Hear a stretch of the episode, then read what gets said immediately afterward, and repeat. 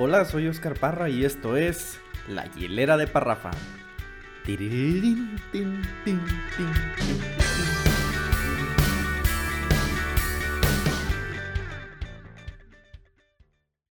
Pues bienvenidos nuevamente a otro capítulo de La Hielera de Parrafa. Yo soy Oscar y en esta ocasión estoy acompañado de un personaje que admiro mucho por su conocimiento, por su persona, por su talento emprendedor que viene a platicarnos el día de hoy de un tema que se ha convertido en un cliché, en un tabú y que vuelve nuevamente a, sonar en el mercado bursátil.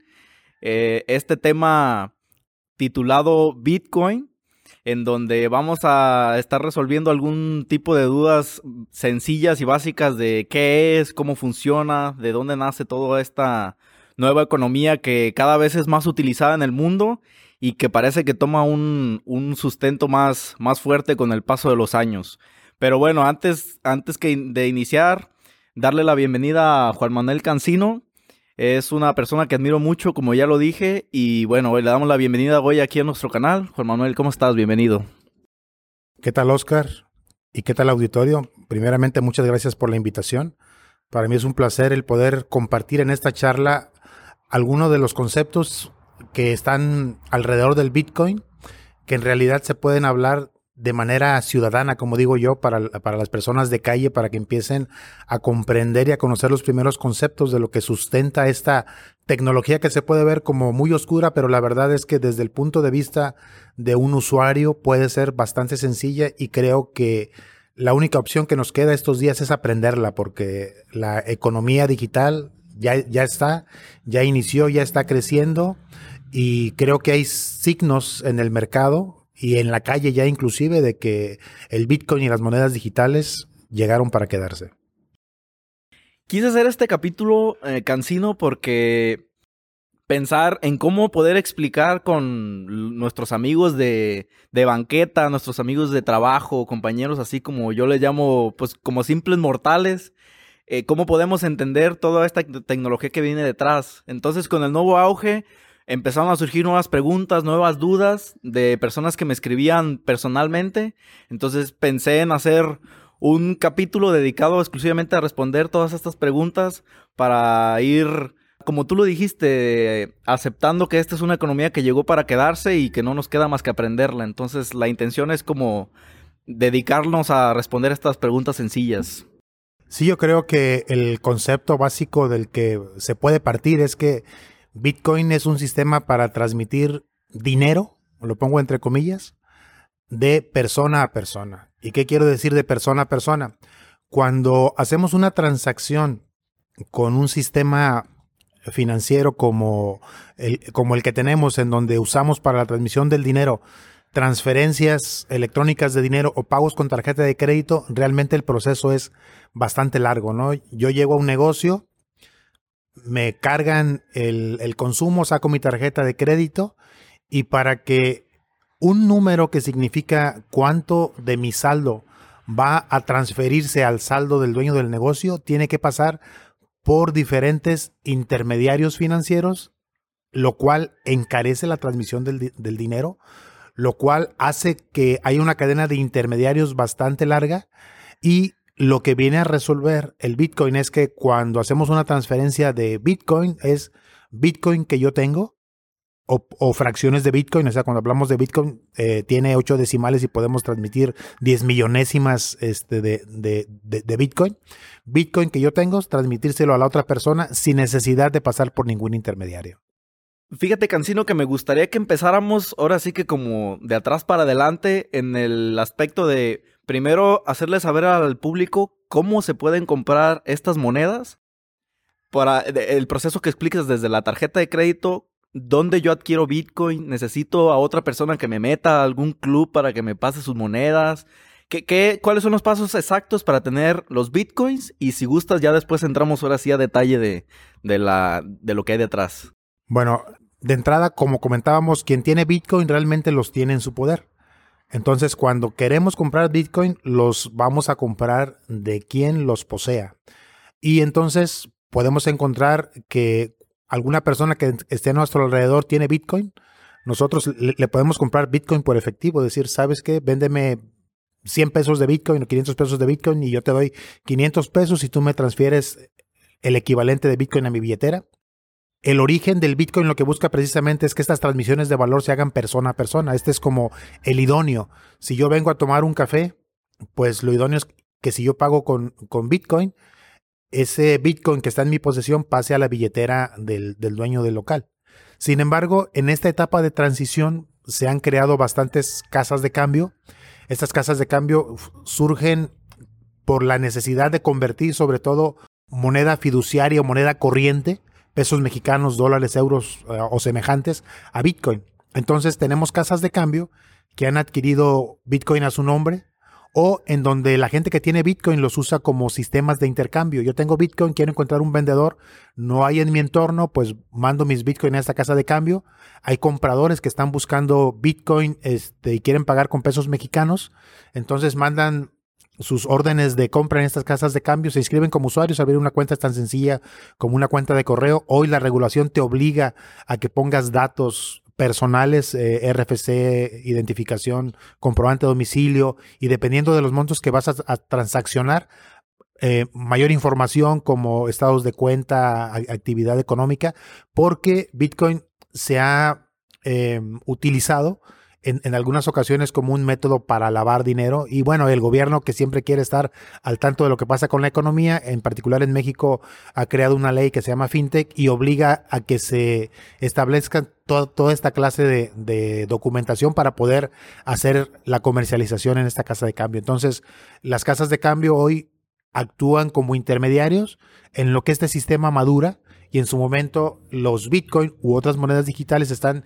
diseminadas en la sociedad y pueden operar sin necesidad de que tengamos este intermediario que es necesario hoy para convertir nuestros pesos a Bitcoin u otras monedas digitales de manera accesible a cambio de una pequeña comisión, una comisión mucho más baja que lo que pagamos por cambiar dólares, por ejemplo.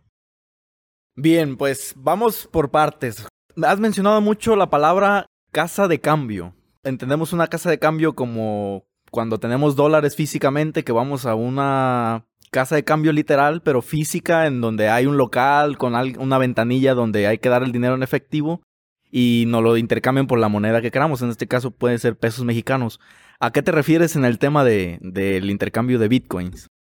Estas casas de cambio, a diferencia de las físicas, son casas de cambio que las encuentras en un espacio digital. Quiere decir que a través de Internet puedes hacer toda esta operación, no necesitas ir físicamente a, ningún lado para hacerlo, aunque en México existen algunas pocas casas de cambio físicas, recuerdo una en Paseo de la Reforma, y también hay cajeros automáticos en donde tú puedes comprar Bitcoin, hay pocos en México, recuerdo hay Tijuana, Ensenada, Guadalajara, Ciudad de México, Cancún, no recuerdo si en Monterrey hay también. Entonces son, son estos los lugares físicos donde tú puedes ir a, cambiar tus pesos por Bitcoin. Pero las casas de cambio principalmente las encuentras en Internet. Una de las más grandes en Latinoamérica eh, y es, es, mexicana, se llama Bitso y es la que tiene más usuarios, este, hasta donde recuerdo, tiene ya un millón de usuarios. Y entonces abrir una cuenta en estas casas de cambio es entrar a internet, ir a su sitio, poner tu correo electrónico, tu número de celular, recibir un código para verificar que tú lo tienes y tener ya una autorización para, para comercializar tus pesos por Bitcoin. Los pesos, ¿cómo los haces llegar a la, a la cuenta? A, tu cuenta, pues tus pesos mexicanos los puedes mandar directamente desde tu cuenta bancaria como una transferencia SPAY o puedes solicitar hacer esa transferencia en tiendas de conveniencia o ir a las ventanillas de los bancos y depositar como hacer un depósito a, cuenta de terceros. Cuando la cuenta aparece acreditada con tus pesos mexicanos, entonces tú puedes convertirlo al tipo de cambio eh, a, los Bitcoin. En caso de México, la, la, casa de cambio más grande tiene como nueve criptomonedas dependiendo de las otras casas de cambio existentes, tienen otra, otra gama de, criptomonedas, pero en ese momento tus pesos mexicanos se cambian a Bitcoin y aparece en tu cuenta de la casa de cambio pues tu cantidad de, eh, de Bitcoin o criptomoneda otra que, tú, bueno, que tú posees, pero en este momento podemos decir que está resguardada en esa casa de cambio. Lo que hacen los usuarios más profesionales es abro una billetera digital en mi celular o en mi laptop, con un proceso de seguridad que me permite tener el único control sobre estas criptomonedas. No hay un banco, no hay un servicio al cliente. Yo soy el responsable de almacenar estos datos para tener acceso a mis fondos. Pero es tan sencillo como almacenar 12 palabras en una hoja. Si se pierde tu celular, se pierde tu computadora, tú puedes volver a bajar esas billeteras digitales, capturas tus 12 palabras y tienes acceso a tus fondos. Y algo más, las casas de cambio eh, funcionan de manera semejante a los fondos que tenemos en cuenta corriente, ¿no? Tenemos una tarjeta de débito y si somos inversionistas no, no dejamos en la cuenta de, débito la inversión. ¿Por qué? Porque hay riesgos de que nos hackeen la cuenta, este, que nos hagan un secuestro express y nos lleven a pasear a, a diferentes cajeros automáticos. Entonces, de, de manera semejante, o sea, dejas en la casa de cambio el dinero que quieres usar para intercambios o para cambiarlo por otras monedas, pero si te conviertes en inversionista de largo plazo, lo recomendable es que lo saques de la casa de cambio a tu billetera personal y en ese momento tú tienes el control total de tus fondos. Buenísimo, fíjate que ya con esto que empezamos hablando de casas de cambio, pero creo que hay varias palabras clave para poder entender todos estos intercambios. Y una de las siguientes palabras que, tengo aquí apuntadas para mencionarte es el de justamente la billetera digital. Ya, hablamos de la casa de cambio, explicamos cómo se hace el intercambio, eh, cómo lo hacemos comúnmente de manera física. Ya nos explicaste cómo se hace en este medio intermedio del digital. Ahora eh, me gustaría que pasáramos al tema de la billetera, de la billetera digital, cómo funciona, qué son y por qué son tan importantes. Bueno, aquí es importante para hablar de la billetera que conceptualicemos Bitcoin ya como lo que es una base de datos que tiene características especiales. Pero esta es una base de datos en donde todos los que tenemos fondos, particularmente estamos hablando de Bitcoin, tenemos registros que nos pertenecen a nosotros. Cuando tenemos una billetera, esa billetera lo que nos permite es acceder a esa gran base de datos para administrar nuestros fondos. La billetera digital la podemos ver como eso, ¿verdad? Nuestro acceso a una gran base de datos que nos permite operar, transmitir o recibir dinero en, esos registros sobre los que nosotros tenemos control. Y ese control lo tenemos a través de algo que se llama, entramos a otro concepto, ¿va? llaves privadas. Eh, que esa llave privada es lo que garantiza y es una de las grandes aportaciones de, de, blockchain, que es la base de datos que está por debajo de las criptomonedas. Eh, esta llave privada lo que nos garantiza es que quien la tiene es el único con capacidad y con atribución de distribuir esos fondos. Ahora, el tema de la palabra billetera, pues lo primero que se viene a la mente es una cartera como la que traemos en la bolsa del pantalón. Si pudiéramos explicar de esa manera como utilizamos una cartera comúnmente en la calle, ¿cómo podríamos explicarlo en este aspecto de, las cripto? Bueno, hay, un, concepto en identidad digital que, que me fascina, ¿verdad? Que dice cuando hablamos de identidad digital, lo primero que tenemos que hablar es de la billetera y esa billetera hace una analogía como la billetera que traemos con nosotros, ¿no? Lo primero es que cuando escogemos una billetera, nosotros podemos escoger la billetera que, queramos. ¿sí? Entonces, eh, estas billeteras tienen la particularidad de que pueden almacenar monedas de diferentes orígenes. Comentábamos, Bitcoin es una criptomoneda. Bitcoin y cada criptomoneda tiene su billetera particular solamente para su, para, para su moneda, pero hay billeteras multimonedas en donde podemos almacenar Bitcoin y una gran gama de, monedas digitales más. Entonces, ¿qué pasa con la característica de nuestra billetera si la, comparamos con, con, con la billetera personal? ¿no? Bueno, nosotros podemos decidir qué ponemos ahí. Entonces, en estas billeteras multimonedas, nosotros podemos decidir qué clase de monedas que queremos operar. ¿Qué pasa cuando perdemos nuestra billetera, verdad? Pues generalmente en la billetera van nuestras identificaciones, nuestras tarjetas de banco y van muchas otras cosas más. Eh, generalmente nosotros hablamos al banco o hablamos a los generadores de las identificaciones para que nos, la nos repongan las, las, identificaciones y para que nos cancelen las cuentas. Entonces, las billeteras digitales también tienen esas características, tienen una, una una capa de seguridad para garantizar que, seamos, que seamos nosotros quien las está utilizando. Si estas capas de seguridad que son como el password este, eh, o la, estas 12 palabras o la lectura de una llave privada o la captura de, de, una cadena de caracteres para, para restablecerla, debemos de tenerla en nuestra posesión y entonces eso nos da una diferencia contra nuestra billetera eh, personal, ¿no? Que tenemos el poder nosotros de cancelar el acceso a cualquier persona porque no tienen las llaves privadas o porque no tienen el password para hacer las transacciones y que nosotros podemos ir a comprar otra billetera, bueno, a descargar en este caso y poder restablecer todos nuestros saldos sin preocuparnos o si nos preocupamos, te pasamos a nuestros saldos, abrimos otra billetera y con el control que tenemos nosotros pasamos nuestros saldos a esa otra billetera.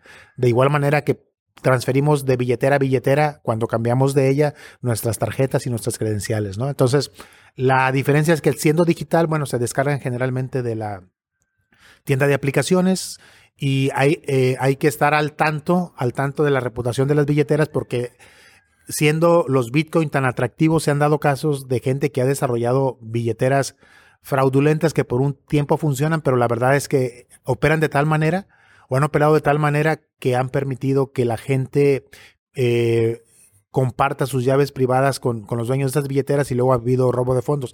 Es poco común ahora, sin embargo, siempre hay que cuidar la reputación de la billetera digital que estamos usando. Y hay mucha información en Internet sobre qué billeteras utilizar. La más confiable si vas a guardar una moneda es la billetera de la propia comunidad. Y si vas a buscar una multimoneda, yo en lo personal recomiendo una que se llama Coinomi, que tiene bastante tiempo, bastante reputación y es, de unos socios de mi proyecto de comunidad. Bueno, para no hacernos bolas entonces con esta información que, hemos platicado hasta el momento, en resumidas cuentas, al momento, al día de hoy, lo más práctico, lo más común en México para adquirir Bitcoin es eh, inevitable, necesitamos una cuenta bancaria, crear una cuenta en esta plataforma que recomiendas que es Bitso, que es la que tiene mayor número de usuarios y, tiene mayor reputación. Hay que hacer una transferencia de cuenta de banco a una cuenta que abrimos a nuestro nombre en Bitso transferimos pesos mexicanos y en Bitso pues ya podemos convertir el peso mexicano en cualquier, en cualquier moneda. Adelante. Sí, solo hay que recalcar de manera adicional que no necesitas tener una cuenta de banco. Puedes depositar en tiendas de conveniencia. La casa de cambio te genera el, las, las claves para que deposites dinero. Entonces tú puedes ir con efectivo. Obviamente son pocas cantidades de efectivo por estos temas de prevención de lavado de dinero, pero puedes empezar a hacer tu ahorro de pequeñas cantidades teniendo tu cuenta en una casa de cambio y depositando en una tienda de conveniencia. Tienes razón. De hecho, recuerdo, eh, y lo comparto aquí en el, en el audio, eh, la primera vez que yo invertí en cripto fue a finales de 2016, más o menos. No, 2017. Eh, y recuerdo que de hecho la transacción sí la hice en, por medio de Oxxo. Y ahí fue una comisión, creo que fue como de 70 pesos la comisión. Y bueno, nada más como comentario complementario de que sí recuerdo que, también se puede hacer por, por efectivo.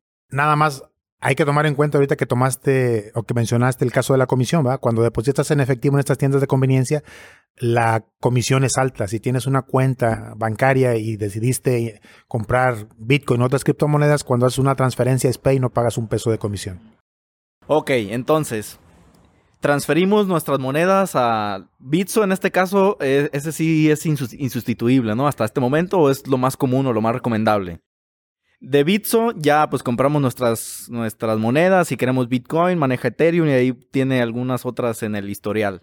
De ahí ya hablamos de lo que son las, las billeteras, que es donde podemos hacer como que el, resguardo de nuestras monedas, las que vamos teniendo. Estas son privadas, no tienen acceso a, ningún... O sea, nosotros tenemos el, el control 100% por medio de estas 12 palabras que dice, que son nuestras llaves privadas. Y pues bueno, hasta el momento vamos en esta parte de, de recapitular cómo las podemos comprar, cómo las podemos guardar. Por eso le decía que me gustaría comenzar de atrás para adelante dejando claro entonces este punto, ahora sí le pregunto, ¿qué es el Bitcoin? Bueno, la mejor definición para la generalidad de las personas es Bitcoin es una forma de transmitir dinero, es un sistema de transmitir dinero persona a persona sin necesidad de intermediarios. La tecnología que está detrás es muy extensa, pero te garantiza que esa transmisión es segura, que solamente transmiten Bitcoin quien los tiene, que no hay posibilidad de que alguien pueda robar tus fondos si no tiene tus llaves privadas y que te brinda algo que para un movimiento de personas que busca liberarse del control de gobierno, pues te da independencia más bien de tus fondos de los sistemas gubernamentales porque si no tienes tus monedas digitales en una casa de cambio, en la billetera de una casa de cambio, y las tienes en tu billetera, pues realmente nadie te las puede quitar. Solamente tú decides a dónde van. Y, pongo un ejemplo muy rapidito, ¿no? La gente de Venezuela. La gente de Venezuela inició un éxodo hace muchos años. Cuando la gente de Venezuela empezó a emigrar con dólares y con centenarios y con joyas, la gente se las robaba, bueno, en, en, en, el trayecto hacia Colombia o, los países este, más, más cercanos por los cuales eh, se ha dado este éxodo, pues obviamente había delincuencia que se aprovechaba de que traían valores. ¿Qué han, hecho los venezolanos hoy cuando, cuando emigran? Se aprenden sus 12 palabras, llegan a Colombia, Ecuador, a Chile, a Estados Unidos, descargan una billetera de Bitcoin, capturan las 12 palabras y voilà, tienen sus fondos. nunca se los pudo confiscar un gobierno, nunca se los pudo quitar un, un malhechor.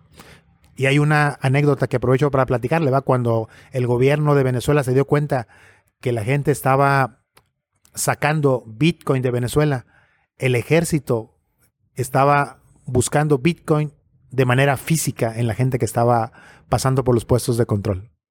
Ahora que entramos a este tema de, entramos al, por ejemplo, el caso que toca de Venezuela, creo que tiene que ver directamente con la devaluación de su moneda y toda la, mala administración del gobierno que, actualmente existe y de años atrás. Entrando en este, en este punto donde entramos ya con las divisas y, que le preguntaba qué es el Bitcoin, mucha gente tiene por idea que es una burbuja o que el precio está inflado por algún ente gubernamental o, élite mundial que define el precio. En realidad, me gustaría platicar, eh, que, explicáramos aquí en la audiencia cómo fue que nace el Bitcoin y qué es lo que determina su precio, por qué por la volatilidad de, subir eh, hasta los 20 mil dólares, por ejemplo, cerca de los 20 mil dólares en 2017, y estas caídas tan repentinas otra vez se vuelve a recuperar. ¿De, qué depende esta variación del precio? ¿Hay alguien que determine cuánto vale exactamente o, cómo es cómo funciona? Bueno, empecemos un, poquito con la historia, ¿no? Eh, Bitcoin surge en 2008-2009. dentro de la gran crisis económica posterior, perdón, dentro de la gran crisis económica de la vivienda, que es la crisis anterior a la que estamos viviendo hoy, surge como una alternativa a la creación y reserva de valor. ¿Y a qué me refiero con esto? Va? Bueno, los países tienen la posibilidad de, emitir moneda sin ton ni son. Acabamos de escuchar hace poquito en esta pandemia que Estados Unidos imprimió 2.5 trillones de dólares y a través del Fondo Monetario Internacional están inyectando estos dólares en los países que requieren préstamos para combatir la, los efectos de la crisis económica provocada por la pandemia, por el coronavirus. Y entonces lo mismo estaba pasando con temas económicos en el 2008-2009 con la crisis de las hipotecas, mucho dinero inyectado en la economía sin ningún sustento. Y entonces surge esta propuesta por un grupo, un grupo o una persona que hasta hoy son anónimos llamados Satoshi Nakamoto, donde propone un sistema de transmisión de dinero, pero con las características que tienen que sostener o respaldar una moneda que captura, almacena y transmite valor. Entonces, eh, cuando surge el, Bitcoin, obviamente su valor es cero, ¿verdad? O sea, la gente empieza a minar Bitcoin pensando en que está creando algo de valor, pero nunca imaginó que iba a llegar a costar a 20 mil dólares al 2017. Y yo creo que a lo mejor cuando platiquemos en cinco años vamos, vamos a decir, y nunca imaginó que iba a costar 100 mil dólares en el 2028, ¿no? Entonces, ya no me dieron las sumas, pero eso es más adelante, ¿no? Entonces, eh, hace siete años aproximadamente, en mayo, se dio la, primera transacción económica con Bitcoin. Es, un evento que se festeja, si, recuerdo bien, es el 22 de mayo, se conoce como el Pizza Day, y, lo que se festeja es la primera transacción de bienes por Bitcoin. Y la historia este, es sencilla. Un desarrollador dice, tengo 10 mil Bitcoin, que, este, quiero pizzas, que me ofrecen por ellos? Alguien dice, pues yo te doy dos pizzas por 10 mil por 10 mil bitcoins. Esas dos pizzas las compró en un Papa John's en Estados Unidos. Se las mandó a, a, Laszlo, creo que es el, nombre de esta persona que hizo la primera operación y que yo creo que hoy Laszlo se está dando de topes en la cabeza porque esa fue una operación que se tasó 10 mil bitcoin por 22 dólares aproximadamente. Multipliquemos hoy 10 mil bitcoin por cerca de 12 mil dólares llegamos a una cantidad exorbitante de, 1.200 millones de dólares, ¿no? Entonces, ¿cómo se ha dado esta, esta apreciación de valor, ¿no? Bueno, pues la, la gente ha confiado en Bitcoin y la ha empezado a usar, la ha empezado a usar como moneda de cambio. Hay un fundamental también que es cuánto cuesta producir un Bitcoin, que tiene que ver con consumo de energía, eh, compra y depreciación de equipos de cómputo, uso de Internet. Eh, y entonces producir un Bitcoin tiene un componente de costo. Este componente de costo de entrada es, lo primero que trata de capturar el Bitcoin. Cuando los Bitcoin han bajado o declinado en el precio, el valor que han respetado generalmente es eh, el, el costo de todos estos elementos para, para generar un Bitcoin. Pero ¿Qué pasó en el 2017, verdad? En el 2017 que fue un, hype, como se dice este, en, el argot, fue una, un pico bastante en el valor que se fue en el 2017, no sé si fue de... Yo entré a Bitcoin, los primeros Bitcoin creo que los compré en el 2016 como a 700 dólares, como en octubre, yo creo que andaba sobre mil Bitcoin, sobre mil dólares el Bitcoin al principio del 2017 y terminó en 20 mil dólares. Pues que la, la moneda Bitcoin empezó a ser atacada por algunos gobiernos, como el gobierno chino, que dijo el gobierno chino prohíbe la comercialización de Bitcoin. Y entonces se cierran casas de cambio en China, la gente empieza a transferir Bitcoin persona a persona, empieza a aparecer Bitcoin en las noticias, la gente se empieza a dar cuenta de que el Bitcoin que costaba cero pesos hoy vale mil dólares o dos mil dólares o tres mil dólares, depende del momento en que empezó a leer las noticias.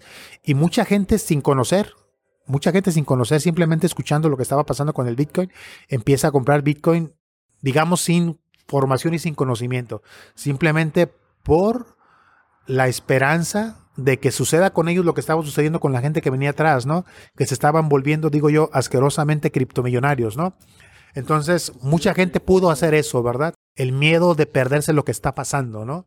Entonces, eh, empieza a entrar mucho dinero a Bitcoin. Obviamente hay un mercado. Cuando hay más gente comprando, pues los precios se van a la alza. Cuando hay gente vendiendo, los precios van a la baja. Pero tiene mucho que ver también con el valor que estás creando. En el 2017 se dio esta burbuja, por ponerlo en esos términos, como lo, lo, han puesto algunos economistas. Se fue de mil dólares a 20 mil.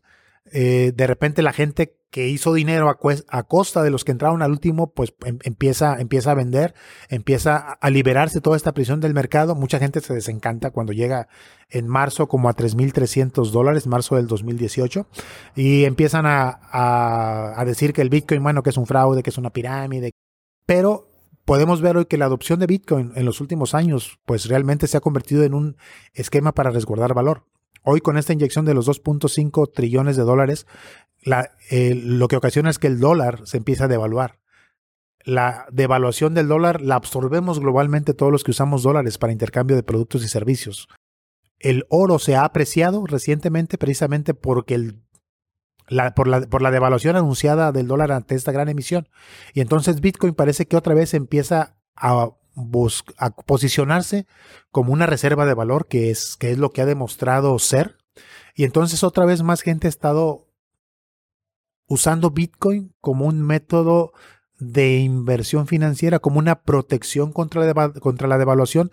Grandes bancos han entrado en los últimos años y en los últimos meses a resguardar Bitcoin y a pagar interés por tener Bitcoin en su en sus reservas con el mismo modelo, va, tú dame tus Bitcoin, yo te los guardo, yo se los presto a otro y el banco empieza a generar este, sus recursos como intermediario. La verdad, Bitcoin no, no está hecho para este sistema financiero tradicional, sin embargo, muchas empresas financieras y muchos y algunos países están viendo en estos elementos de blockchain y de Bitcoin un sistema que ayuda a tener una emisión más controlada y un control inclusive más preciso por temas de trazabilidad de Bitcoin. Entonces hoy escuchamos que Estados Unidos está pensando ya en un dólar digital, China ya tiene una moneda digital que está probando, en, el, en la zona euro también están hablando ya de un euro digital, ¿verdad? Porque se dieron cuenta que esa tecnología es bastante buena. Justamente en el inicio de esta, de esta moneda, me, me, gustaría explicarlo como lo hemos venido haciendo con el tema de la casa de cambio, de la wallet, y ahora que estamos hablando de una nueva moneda. Hablando en un tema físico, por ejemplo, si fuéramos a crear una moneda hoy en día, eh, y, podemos hablar justamente de la historia del peso mexicano, por ejemplo, del dólar, cómo es que se crea para tratar de compararlo con esta parte de, de la cripto, ¿no?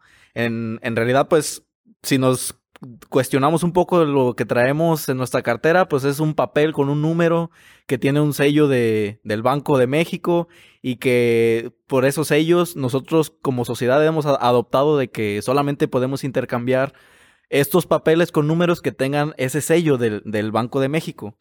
Poniéndolo en tema práctico, así físico, eso es lo que hacemos hoy en día ah, cuando hacemos pagos en efectivo y lo que manejamos con el dinero comparándolo con esta analogía del Bitcoin, ¿cómo le gustaría que lo comparáramos?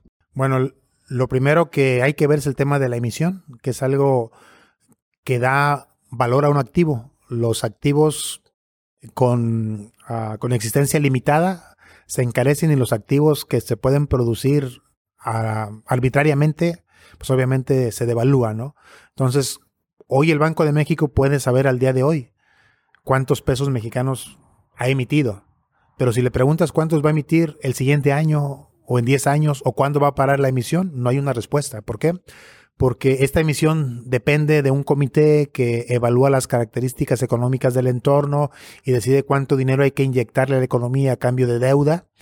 Y cuando emiten esta moneda realmente no es ni siquiera física, ¿verdad? Cuando, se dice el Banco de México dictaminó la emisión de tal cantidad de pesos mexicanos o en el ejemplo que platicamos hace rato, eh, la Reserva Federal de los Estados Unidos determinó emitir 2.5 trillones de dólares, no quiere decir que todos estos se conviertan en papeles, en billetes de a 100, de a 500, de 20, de 50.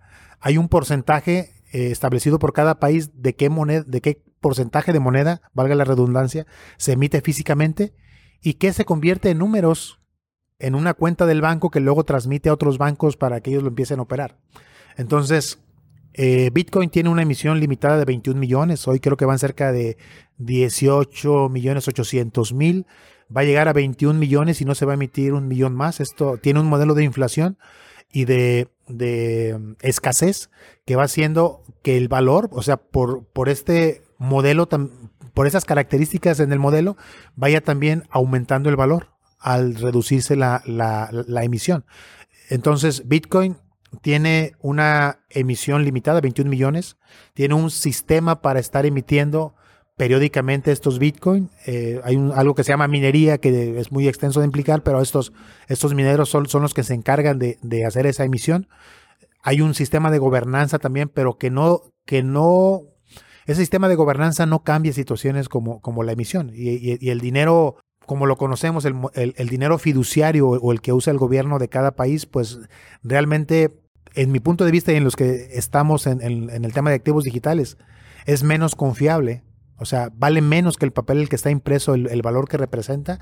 Y bueno, se pudiera ver catastrófico, ¿verdad? Este, en México, en otros países, pero pensemos en países con hiperinflación como Venezuela. ¿Qué tanto confías en un papel que dice que vale mil pesos cuando con esos mil pesos hoy puedes comprar, eh, no sé, por ponerlo en kilos de carne, 10, por poner un ejemplo, y en tres días solamente puedes comprar la mitad y en una semana necesitas tres billetes como esos para comprar un kilo. Entonces, esa confianza en el papel, aunque tenga el sello del Banco de México o, del, o de la Reserva Federal de los Estados Unidos o del Banco Central Europeo, la verdad no es, hoy día no es garantía, ¿verdad? ¿Por qué? Porque pueden emitir con justificación o sin, o sin justificación la cantidad de moneda adicional sin ninguna limitante. Y de ahí viene eh, cuando la gente comenta, es que el Bitcoin es dinero inventado. Y es como de, pues te has cuestionado de que el dinero que traes también, o sea, de dónde sale, ¿no? Y es ahí donde, donde contradecimos estas preguntas, ¿no? De que si el Bitcoin es inventado, pues creo que tiene un sustento más fuerte que, que el que utilizamos comúnmente como billetes o como monedas y el dinero en general. Bien, entonces recapitulamos otra vez, llevamos lo de la casa de cambio, llevamos lo de las wallets, platicamos cómo surge el Bitcoin, de dónde viene ese valor y creo que ahora con lo que tocamos en el tema de la inflación de los países, la emisión del dinero sin, sin ningún control, puede ya ir contestando la pregunta de, de qué es lo que le va dando valor al, a la moneda, al Bitcoin, con esta parte de tener el control del número de emisiones y toda esta parte que viene a solucionar del problema económico del sistema monetario mundial que tenemos. Uno de los temas que, que me gustó mucho o de los que me adentraron en este tema del Bitcoin fue la participación que hay dentro de esa comunidad que sustenta ese valor del que hoy estamos hablando. Que tenga un control bien definido de la comunidad, de los miembros que participan y que no dependan de una sola persona las decisiones, como por ejemplo esta de emitir más monedas. ¿Por qué no? ¿Por qué solamente 21 millones? ¿Por qué no puede llegar alguien y decir, pues yo quiero que salgan otras, otros 2 millones? O si yo tengo mi cartera, hackeo la cuenta, que ahorita vamos a entrar a otra de las palabras clave que tenía anotadas, que es el blockchain, que creo que ya entraría en el, en el punto de debate, en donde ya no tiene la gobernanza que utiliza mucho usted esta palabra de, eh, eh, definida en una sola persona. ¿Qué, nos puede comentar de esa parte? Que en lo personal le digo, a mí me gusta mucho porque creo que le, regresa la economía a, las personas que, participan dentro de los intercambios de, de servicios o de productos. Sí, de hecho creo que es necesario hacer un antecedente sobre el dinero digital. Bitcoin no es el primer dinero digital que se crea ya se había creado algunos, algunos años antes eh, monedas digitales, pero con otras características como era la centralización. Había una persona, una organización a cargo que dijo, ya creí una moneda digital. Pasó en Estados Unidos. ¿Y qué pasó cuando el gobierno escuchó que alguien creó una moneda digital? Pues mandó a la fuerza pública a meterlo a la cárcel, ¿verdad? ¿Por qué? Porque solamente es facultad de un gobierno central crear moneda. ¿Qué hizo la diferencia con Bitcoin y respecto a la gobernanza? De entrada, Bitcoin no tiene una oficina central, no tiene una estructura corporativa, no hay un gerente general, no hay gerente de relaciones públicas. Cuando surge, surge como un programa de código abierto que se puede instalar en diferentes computadoras. Cualquier persona que lo quiera instalar lo puede descargar y ser parte de, esta red Bitcoin.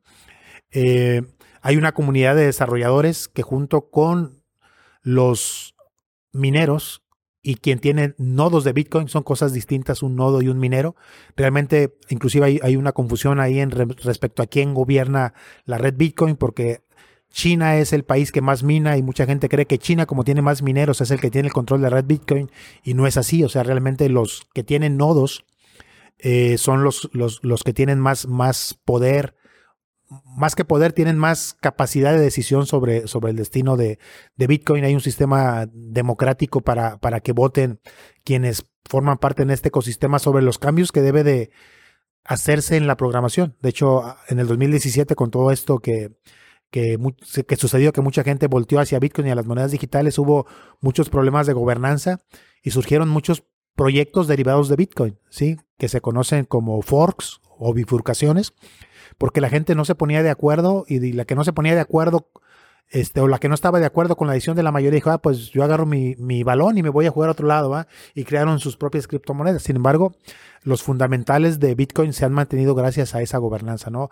A que programadores eh, de, la comunidad, eh, poseedores de nodos y mineros, garantizan que se cumplan con la con, la visión de Satoshi Nakamoto, este, esta persona, grupo de eh, que hasta la fecha es anónimo, de seguir usando, más, más que de seguir usando, de crear este sistema de transmisión de valor persona a persona. Entonces, la gobernanza hace que sea muy distinta a la gobernanza que pasa en las democracias en particular, bueno, inclusive no solamente las democracias, porque también hay países que tienen un, un gobierno este, donde no hay democracia, este, reyes, jeques y demás, y esta gobernanza garantiza que se cumpla con el objetivo de Bitcoin en cuanto a emisión, en cuanto a, modificaciones en la programación, mejoras en el, producto, si lo vemos como, un sistema informático, comparado contra lo que sucede en los gobiernos, ¿no? Hablando exclusivamente del mundo criptográfico, eh, me gustaría que empezáramos a describir cómo se realizan estas transacciones, enfocándonos exclusivamente en este tema de hackeos, de la seguridad que puede tener el intercambio de valor con criptomonedas, y de hecho creo que por ahí viene también derivada la palabra de cripto, de criptografía, o por qué le tiene ese nombre, pero cómo es que se realizan las transacciones y cómo es que la comunidad está enterada de estas transacciones para tener esta gobernanza que usted nos menciona, de tener una legalidad de que los bitcoins que estoy transfiriendo no sean hackeados o, modificados en su cadena de valor para decir de que si yo tengo un bitcoin, que yo pueda acceder con mi sistema de cómputo a, a modificar los registros que hay en el planeta de Bitcoin y ponerme uno de más, por ejemplo, que era lo que, lo que mencionaba de, la gobernanza. Sí, de hecho, eh, se puede partir aquí de, de ver a Bitcoin como la innovación del dinero, ¿no? Durante mucho tiempo, Internet desde los noventas mejoró, innovó y creó nuevas propuestas en muchas industrias, pero no pasó en el dinero, ¿verdad? ¿Por qué?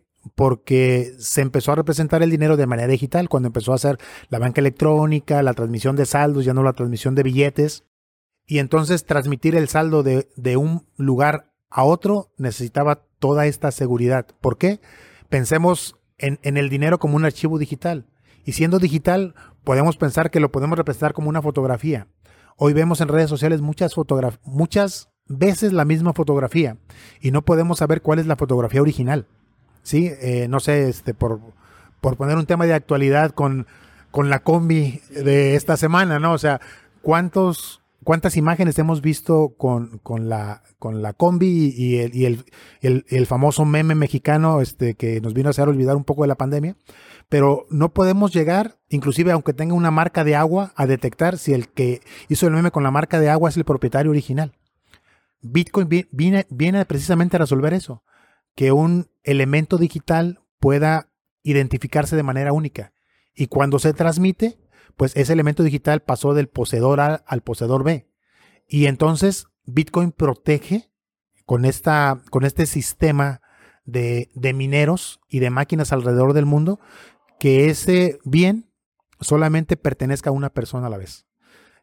Cosa que, que sucede, pues como, como, lo mencionabas, con la, con la criptografía, ¿no?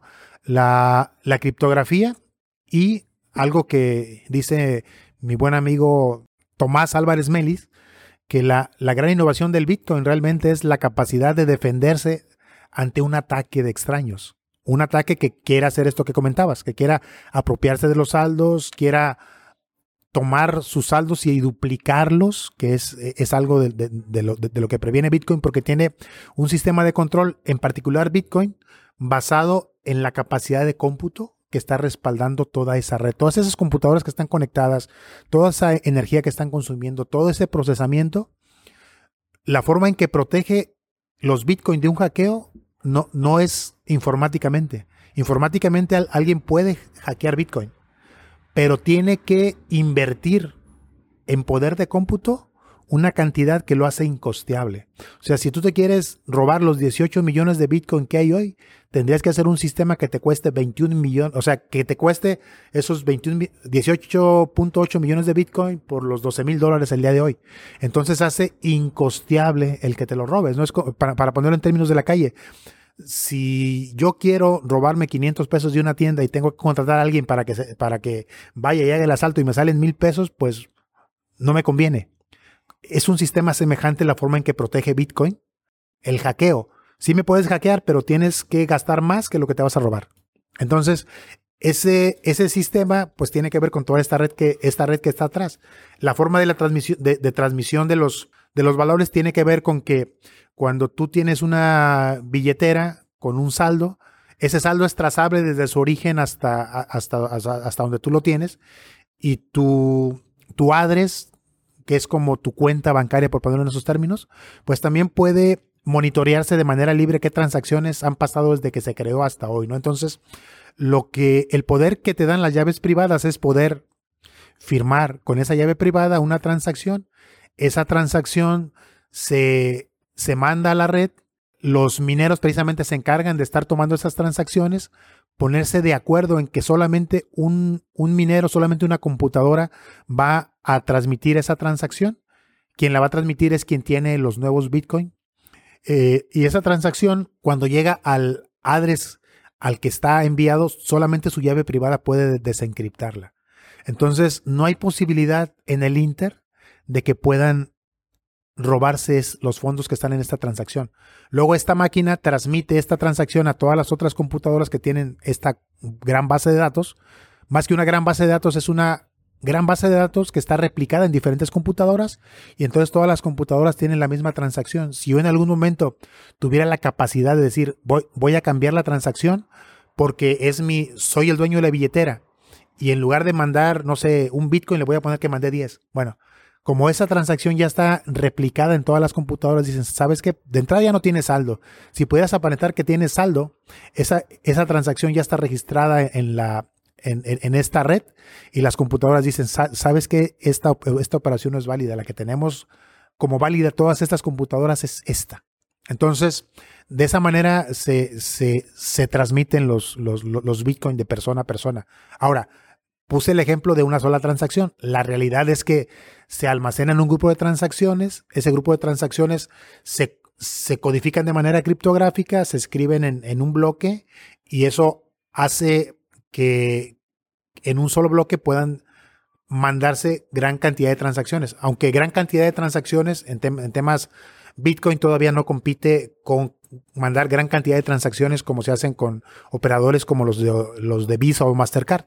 Esa ha sido una, una de las limitantes para hacer algún tipo de operaciones con Bitcoin. Han nacido otras monedas que se encargan de solucionar esto, ¿no? Si tú vas y compras un café y pagas con Bitcoin y no tienes un sistema que te ayude a agilizar la transmisión y a confirmarla, te tienes que esperar 10, 20 o 30 minutos para decir, ah, ya llegaron los Bitcoin y entonces ahora sí puedes retirarte de mi caja, ¿no? Ese ha sido uno de los limitantes para la adopción como moneda de pago, como reserva de valor, pues obviamente no requieres esperarte 10 o 20 minutos para hacer una la comprobación de una operación. O, en ciertos negocios que cada vez hay más, más, usabilidad de, de, Bitcoin, como cuando dices quiero reservar un vuelo, bueno, mandas el Bitcoin, te puedes esperar los 30, 40 minutos o los 10 a que se verifique la transacción, se acredite los fondos en el operador de la agencia de viajes y entonces no hubo ningún problema, ¿no? Pero para algo inmediato y micropagos todavía hay algunos retos por vencer, pero es un hecho que cada vez regresamos un poco al tema de la usabilidad. Cada vez hay más negocios en el mundo usando Bitcoin. En particular, esta semana acabamos de hacer la primera transacción para un hotel en La Paz, que estamos trabajando en convertir La Paz y Los Cabos en Crypto Friendly. Hicimos la primera transacción que esperamos que sea la primera de un sistema de pagos que estamos implementando para 800 hoteles en México y Cuba. Oye, Cancino, ¿y tú crees que el precio del Bitcoin tenga que ver con, con los halving que ocurren cada cuatro años y esta limitante de monedas que queda definido a 21 millones? Eh, ya vamos a platicar un poquito del tema de, qué es el halving y por qué se reducen cada cierto tiempo el, número de, bitcoins a, minarse. Pero así, sin entrar tan tanto a detalle para no hacer tan largo el, capítulo, ¿tú crees que el precio venga definido en, uno, en esta limitante de 21 millones? Dos, en el halving que ocurre cada cuatro años que limita la, la minería?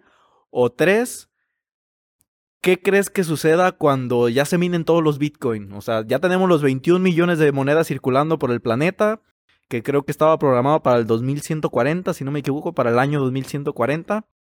Si ya están minados, ¿qué crees que vaya a suceder con el precio? ¿Crees que esta volatilidad siga subiendo? ¿Cuál precio crees que vaya a ser? O, si crees que vaya a haber algún precio definitivo, eh, ¿cuál es tu opinión al respecto? Bueno, siendo un bien limitado, un activo limitado, lo que dice la teoría económica es que el precio va a aumentar, ¿sí?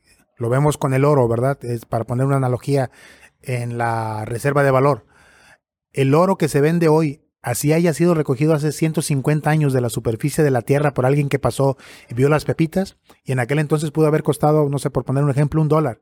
Aunque costó un dólar extraerlo, o a lo mejor no costó nada, se lo encontró a la pasada, porque el, oro estaba a flor de tierra, pues ese mismo oro hoy se sigue vendiendo en los cerca de dos mil dólares la onza, creo que anda aproximadamente. Pero si tú quieres extraer oro hoy, hasta donde recuerdo, tienes que excavar una tonelada de material para obtener un gramo de oro. Entonces, el precio actual del oro que, que existe hoy en el mundo, aunque haya sido producido en el primer momento de la historia que se pueda documentar, adquiere el valor de hoy. Entonces, esto tiene que ver con la escasez. Siendo un bien escaso, lo que dice la teoría económica y lo que yo creo a nivel de, creencia que lo estamos platicando es que el valor del Bitcoin va, va a ir subiendo. Y precisamente está preparado, que es algo que no hemos platicado, está preparado para fraccionarse en 10 millones de unidades. se dice que está listo para el café. ¿Esto qué quiere decir? Pues que con los últimos dos dígitos de los, de los ocho puedes pagar una taza de café, ¿verdad? Y, está preparado para eso. No lo comentamos hace rato, pero quien quiera comprar Bitcoin puede empezar desde 100 pesos en esta casa de cambio que mencionamos. Entonces, esta fraccionabilidad te da la posibilidad pues de que el valor aumente y con estas ocho decimales puedas ir afrontando pagos o micropagos sin ningún problema. Cosa que si lo comparamos con el oro, si tú dijeras, sabes que yo te quiero vender dos dólares de oro y tengo un lingote, bueno, pues hay que rasparle y, darte los dos dólares de oro. Siendo oro digital, si lo pones de esa manera, pues obviamente es más fácil hacer la, transmisión de valor. Entonces, mi, mi apuesta es que definitivamente va a aumentar el valor. Hay 21 millones de, de Bitcoin de emisión pero hay bitcoins que se han perdido, que se han quedado en las cuentas, como mi hija que perdió su celular y cuando revisamos las 12 palabras nada más había pasado 11.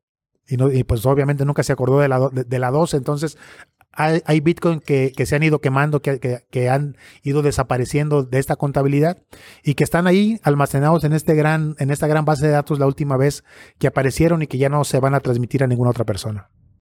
Bueno, y ya para cerrar el tema, Cancino, este, agradecerte tu tiempo. Ya sabíamos que este iba a ser un tema muy extenso. Y de hecho, por eso me gustaría o, que quise hacer este primer capítulo por encimita, por así decirlo, para poder eh, platicarlo con nuestros amigos, eh, colegas de, calle. Hay otros temas, por supuesto, que podemos adentrarnos, como lo has mencionado mucho, el tema de la minería, de blockchain, que a lo mejor también podemos hablar otra hora más del tema. Eh, pero bueno, para resumidas cuentas, hasta donde lo que hemos platicado, eh, la, idea es irnos familiarizando con estos términos, con estas palabras, con esta manera de, utilizar el, nuevo oro, como tú lo mencionas.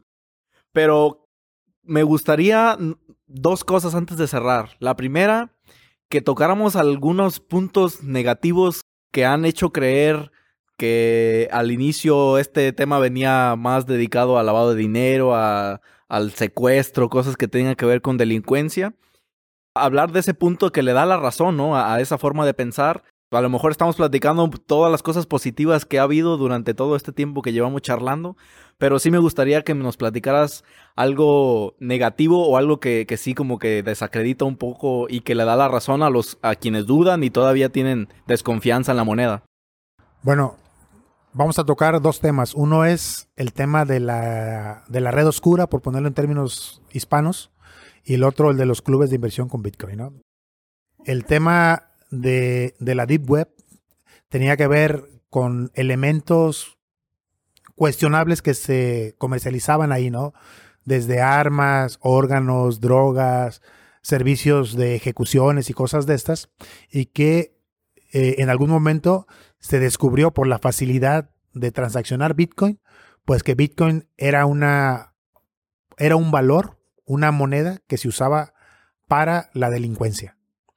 Y, y, si es cierto, o sea, si es cierto que en su momento se transmitieron Bitcoin de, de alguien que quería una, un arma o que quería drogas este, a un tercero y le pagó con Bitcoin. Este, sí han aparecido Bitcoin en, algunos momentos de la historia e inclusive en algunos em, delitos aquí en particular en México, cuando se robaron, cuando robaron dinero del Banco de México hace como dos años, eh, un hackeo que hubo al sistema bancario.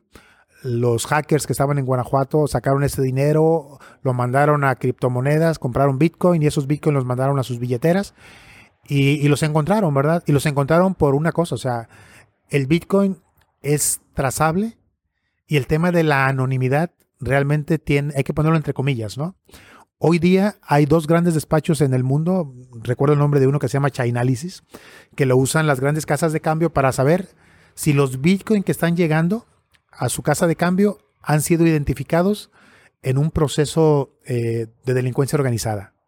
Y entonces tiene la, facultad de rechazar la operación y regresárselos al, al, adres, este, checarlos en esa lista negra, ¿no? O, los adres a los que se mandaron forman parte de una lista negra y nadie, bueno, no nadie, persona de persona se pueden transmitir, pero hay una trazabilidad hasta el momento de, que se usaron para la delincuencia, ¿no? Bueno, eso fue hace algunos años. Recientemente se ha estado usando para el secuestro de datos, un fenómeno que se llama ransomware, en donde los delincuentes, los hackers encuentran una vulnerabilidad en tu sistema, te inyectan un virus, te encriptan tus datos y te dicen te los desencripto si me pagas con Bitcoin. Y también han sido identificados y capturados quienes han hecho estos, estos fraudes. Y recientemente el, el, más nuevo, el Twitter, ¿no? Este, unos hackers intervienen en Twitter, hackean Twitter, se hacen de las cuentas de ciertos personajes y desde sus cuentas oficiales dicen, tú mándame un Bitcoin y yo te mando dos.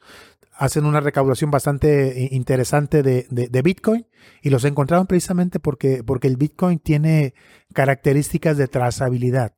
Sin embargo, en estos términos de delincuencia organizada, cuando te vas a qué porcentaje de delitos en donde intervienen recursos hay Bitcoin y en cuáles intervienen los dólares, realmente quien sale perdiendo es el dólar.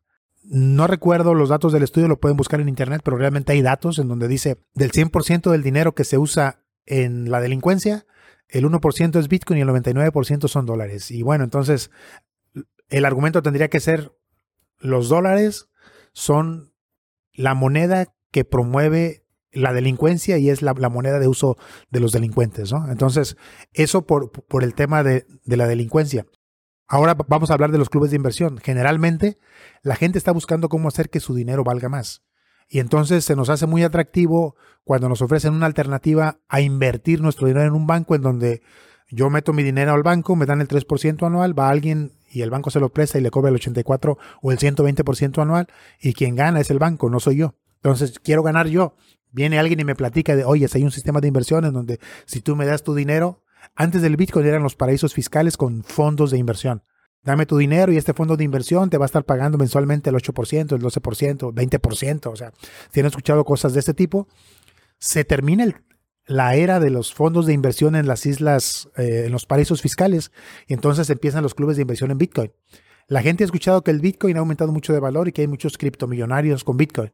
Y entonces hay quien se ha aprovechado para decir, ¿sabes qué? Pues ahora tengo un club de inversión con Bitcoin, tú tráeme tus, tus Bitcoin, tráete a dos, parte del dinero pues se los vamos a dar al que, a yo que te estoy invitando y parte de tus dos, el dinero va para ti. Eh, y, pareciera como que en, en, una escalada en donde el Bitcoin sube de mil a veinte mil dólares, pues siempre va a seguir subiendo y es el negocio, el negocio del mundo. Algunos inclusive creo yo que tuvieron la idea sincera de aprovechar el valor que estaba capturando el Bitcoin, pero nunca pensaban que el Bitcoin después de 20 mil iba a costar 3 mil dólares y eso quiebra cualquier modelo de negocio basado en rendimientos fijos. El 2017 pagar un rendimiento fijo del 8% o del 10% cuando el Bitcoin subió dio 2000%, pues es, es, es, realmente muy fácil de hacer.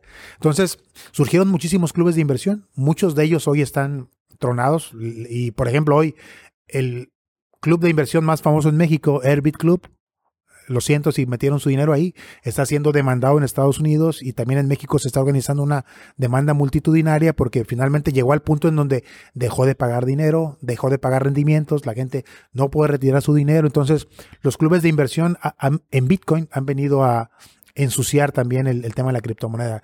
La gente que escuchó por primera vez de Bitcoin dijo, no, pues los Bitcoins son para ese club de inversión que me fraudió. Y entonces los Bitcoin es, es una estafa, ¿verdad? Por ponerlo en esos términos. De acuerdo.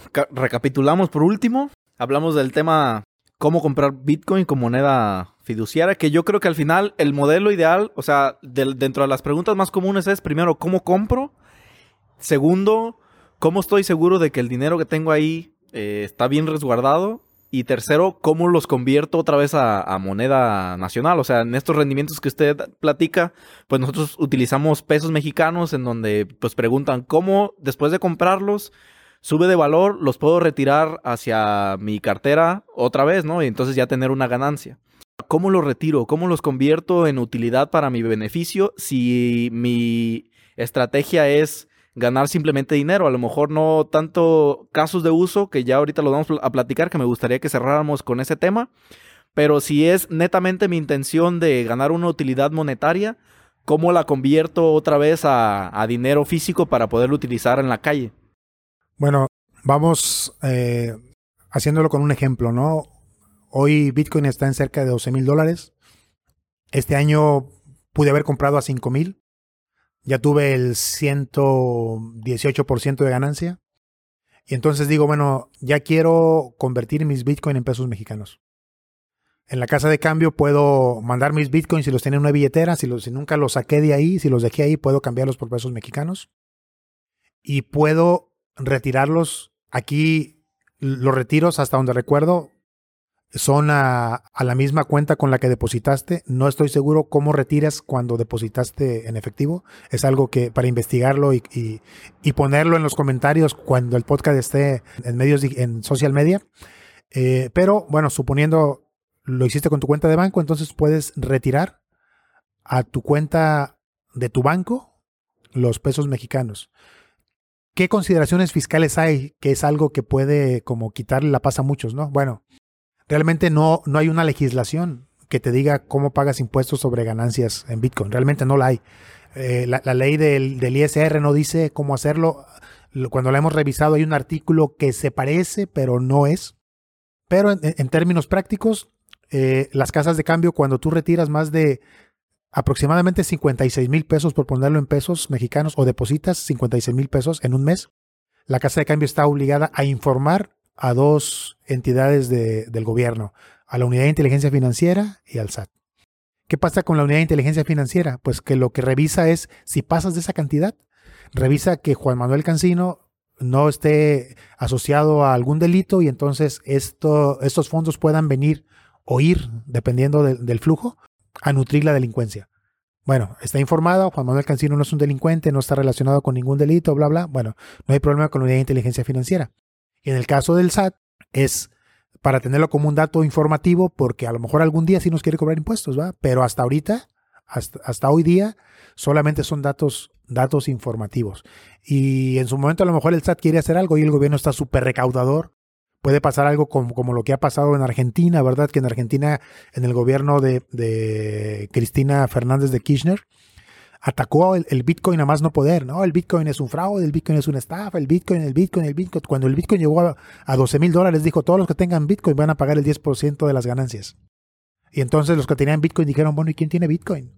Porque los tenían en sus, en sus billeteras. Entonces, va, vamos a la otra alternativa de qué pasa cuando tienes Bitcoin en tu billetera depende ya de, de, de tus estilos de uso y de, y de, tus características financieras. Te puede convenir tener una tarjeta como las que hay en Europa, que puedes sacarla con cierto procedimiento para que puedas mandar tus bitcoins a esa tarjeta y donde puedas pagar con Mastercard, con un punto de venta o Visa, o puedas capturar una tarjeta de débito o crédito en un sitio en línea, puedas pagar lo mismo que pagas con tu tarjeta de crédito o de débito normal. Eso es una posibilidad. Otra posibilidad, puedes comprar vuelos, hoteles directamente con tu tarjeta. Puedes comprar una tarjeta de regalo en Bitcoin con Amazon y comprar en Amazon lo que tú quieras como, como si tuvieras tus monedas digitales. O puedes cambiarle a alguien efectivo por Bitcoin. Oye, fíjate que tengo Bitcoin, este, ¿quieres? Sí, ah, necesito 5 mil pesos. Ah, te transfiero el Bitcoin y me das tus 5 mil pesos. Entonces, re, re, realmente las posibilidades para, para capitalizarlo son muchas. Ahora, ¿qué puedes decir? Gané en Bitcoin, pero hay otras 2.600 monedas con las que puedes invertir en el mundo. Y con tus Bitcoin puedes alcanzar cualquiera de esos proyectos. Entonces, eh, las posibilidades de, de uso son muchas, no son infinitas todavía, pero creo que cada día que está pasando, esta semana salió una noticia de que Visa está emitiendo una tarjeta de crédito que puedes pagarla con cripto. Entonces, eh, perdón, es una tarjeta de, de, débito que puedes cargarle cripto. Visa no se había subido a este, a este negocio. Entonces, creo que va a llegar el momento en que sea posible que lo usemos como nuestra fuente de recursos para el gasto diario. ¿no? En, lo particular, cuando yo tuve mi, mi, tarjeta, era Carnet, creo, para pagos digitales, dos años, la verdad, no tuve, bueno, sí tuve dos problemas en donde no pude pagar con esa tarjeta. Una pizzería en Guadalajara y, y un hotel, el restaurante de un hotel local aquí en, en Tepic. Por lo demás, el súper, la gasolina, los viajes, el hotel, o sea, sin ningún problema para el uso de cripto. Y justamente para allá iba, porque creo que el, Sueño ideal de este mundo cripto es cuando a la gente ya no le interese convertir las criptomonedas en, en, pesos mexicanos, en dólares o en dinero físico. Lo ideal será cuando adoptemos este sistema y que comiencen a aumentar los casos de uso. En el caso, por ejemplo, de la nevería conmigo, que comencemos a intercambiar productos en lugar de pagos en efectivo, pues aceptamos criptomonedas, que nos paguen 0.00010 de, de Bitcoin y dejar de utilizar esta parte, ¿no? Que, creo que es a, donde se dirige el, el, modelo ideal del Bitcoin. Y para esa parte sí me gustaría que cerráramos con, con los casos de uso que tú conoces o que, que, te han llamado la atención, porque, bueno, han de saber que Juan Manuel Cancino es un trotamundos en este tema desde hace varios años. Yo creo que del país ha de estar en el top 5 de los más conocedores del tema. Entonces, sí me gustaría, Cancino, del, de todo este mundo que has recorrido y de, de lo estudioso que has sido, que nos mencionaras al menos tres casos de uso que consideraras son los más significativos y que podrían sorprendernos a lo mejor por su sencillez, pero que también nos motivaran a, incluirnos también en este sistema. Sí, un, un, caso de uso que me fascina es el de una ONG argentina que se llama BitGive y que acepta donaciones en Bitcoin. Y vamos a hacer la comparación de este caso de uso contra las donaciones que hacemos para algunas agencias como el Teletón. Sí, nosotros, bueno, yo nunca he mandado dinero al Teletón. Quien manda dinero al Teletón nunca sabe cuánto dinero llegó, porque solamente el dueño de la cuenta bancaria donde se deposita puede ver cómo llegó el dinero y cómo salió. Decíamos, Bitcoin es transparente. Entonces, el, caso de BitGive, sus donaciones son aceptadas en Bitcoin y en, otras criptomonedas. Entonces, la gente que apoya proyectos a, a través de esta ONG sabe en cualquier momento qué, qué pasa con esos fondos y a dónde se transfirieron. Entonces, esto da transparencia en, el, en la captación y la aplicación de los recursos cuando son utilizados con Bitcoin versus cuando estas campañas son hechas con, con dinero fiduciario. En particular, ese es un, un, caso que, que, me gusta mucho. Y directamente con Bitcoin, como lo comentamos, Bitcoin lo puedes poner en una tarjeta de débito, se convierte en dólares y puedes hacer lo que puedes hacer con tu dinero. Entonces, prácticamente creo que, ese caso de uso de cargar una tarjeta con Bitcoin y convertirlo a moneda, a, moneda fiduciaria se convierte en un caso de uso pues casi universal porque donde aceptan una tarjeta lo puedes usar y eso te abre posibilidades infinitas. Pero en particular en el tema de los viajes porque pensemos que muchos de la gente que está en tecnología son nómadas digitales y les gusta disfrutar de un estilo de vida y de trabajo este, con, con el viaje, pues hay agencias de viajes, en particular Destinia, que fue de las primeras, donde desde hace años puedes pagar tus reservaciones directamente con Bitcoin desde tu billetera. No, no necesitas la tarjeta para hacer la transferencia y entonces tú tienes tu billetera digital, tienes el address, que es como el número de cuenta al que hay que depositar para hacer tu reservación y no tienes que pasar por este intermediario de la casa de cambio. Entonces, a mí el, este, este tema y esta facilidad me, me gusta bastante como caso de uso. Inclusive, hay maximalistas del Bitcoin que solamente creen en el Bitcoin y es ellos te dicen Bitcoin es Dios y Bitcoin es lo que está transformando el mundo. Las otras criptomonedas, comentamos, hay muchísimas en el mundo, no tienen un espacio hay un, grupo intermedio de tecnólogos y emprendedores que han creado blockchain que dan servicio a Bitcoin y de esa manera buscan garantizar el éxito de su proyecto, ¿no? Entonces, como contratos inteligentes sobre blockchain, que es algo que sobre blockchain de Bitcoin, cuando antes solamente funcionaba sobre, sobre otra, otra blockchain, ¿no? Este, es muy técnico, lo, platicamos después, pero el, el, caso desde el punto de vista técnico de escribir contratos inteligentes sobre la, red de blockchain de Bitcoin. Es un caso de uso muy interesante. Y la autenticación y traspaso de activos, sobre todo de arte digital, con Bitcoin, con algo que se llama Colored Coin, es un caso de uso también bastante bueno, ¿no? Tú podías hacer un arte digital, resguardar su propiedad en Bitcoin, tasarlo en Bitcoin y mandárselo a un tercero. El caso de uso actual de arte en Bitcoin Está bien interesante. Si, si tienen tiempo de, googlearlo, se van a dar cuenta que las últimas tres semanas muchos artistas han vendido su arte digital. Comentábamos, el arte digital, ¿qué ventajas tiene de estar en Bitcoin? Perdón, en blockchain, pues que no se puede duplicar y que el original siempre va a estar en manos de una persona. Entonces, esto está siendo también un caso de uso bastante interesante en estos días. Buenísimo, Cancino. Eh, de verdad que siempre es un placer platicar contigo. Tenemos la fortuna de tenerte aquí cerca en el, en el estado de Nayarit. Estamos grabando en Tepic. Y pues bueno, ¿qué les podemos decir de, de pues el personaje que hoy nos acompañó? Me gustaría también que compartieras con la audiencia dónde te pueden encontrar en redes sociales. Como ya lo mencioné, eres un trotamundos en este tema. Sé que también hay, no nos da tiempo, pero platicas así en general de otras criptomonedas. Sabemos que también participas en la comunidad. Eh, datos generales en donde te puedan encontrar y algunos proyectos interesantes en los que gustes invitar a la gente a participar y cómo pueden hacerlo. Sí, bueno, en redes sociales me encuentran con JMCP Cancino. Prácticamente en todas las redes sociales es con, el mismo alias. Proyectos interesantes. Comentábamos que Bitcoin es un resguardo de valor. Blockchain usado en Bitcoin se usó primeramente para eso, pero hay otros valores que pueden ser igual o más importantes que el dinero. Y pienso yo en la democracia. Entonces, el tema de almacenar la democracia en blockchain ejercer la democracia a través de este sistema es algo en lo que estoy participando. En el tema de identidad digital, hoy los datos es el nuevo oro de estos tiempos. Nuestros datos están en manos pues de todas estas redes sociales. Estas redes sociales con nuestros datos hacen dinero y nosotros no recibimos nada. Cuando se los roban, muchas veces ni, siquiera sabemos que nuestros datos eran parte de, ese robo. Entonces, también estoy en proyectos que tienen que ver con la protección de tu identidad digital. Eh, en particular, tengo cerca de cuatro o cinco años trabajando con Internet of People, que trabajamos con este proyecto, pero eventualmente participo en otros proyectos. ¿no? Actualmente estoy apoyando un proyecto de una plataforma de videojuegos para, para eSports, bastante interesante en esta época de confinamiento, puede ser bastante interesante.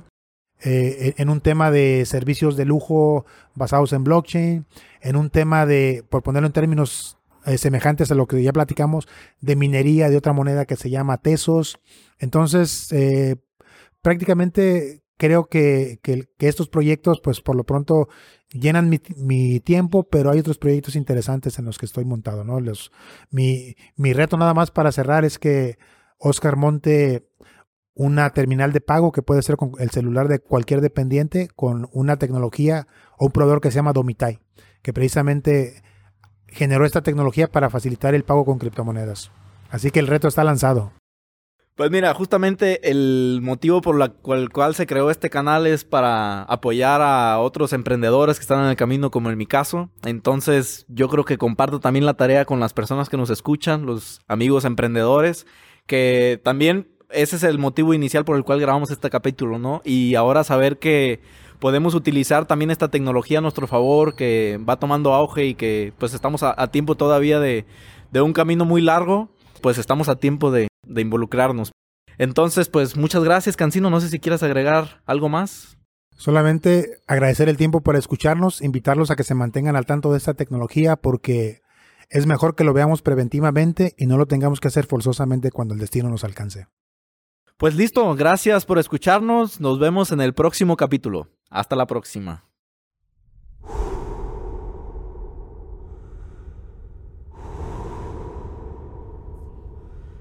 Cuando respiro profundo, recuerdo que hay un equilibrio entre lo que doy y lo que recibo. Inhalo oxígeno. Devuelvo dióxido de carbono.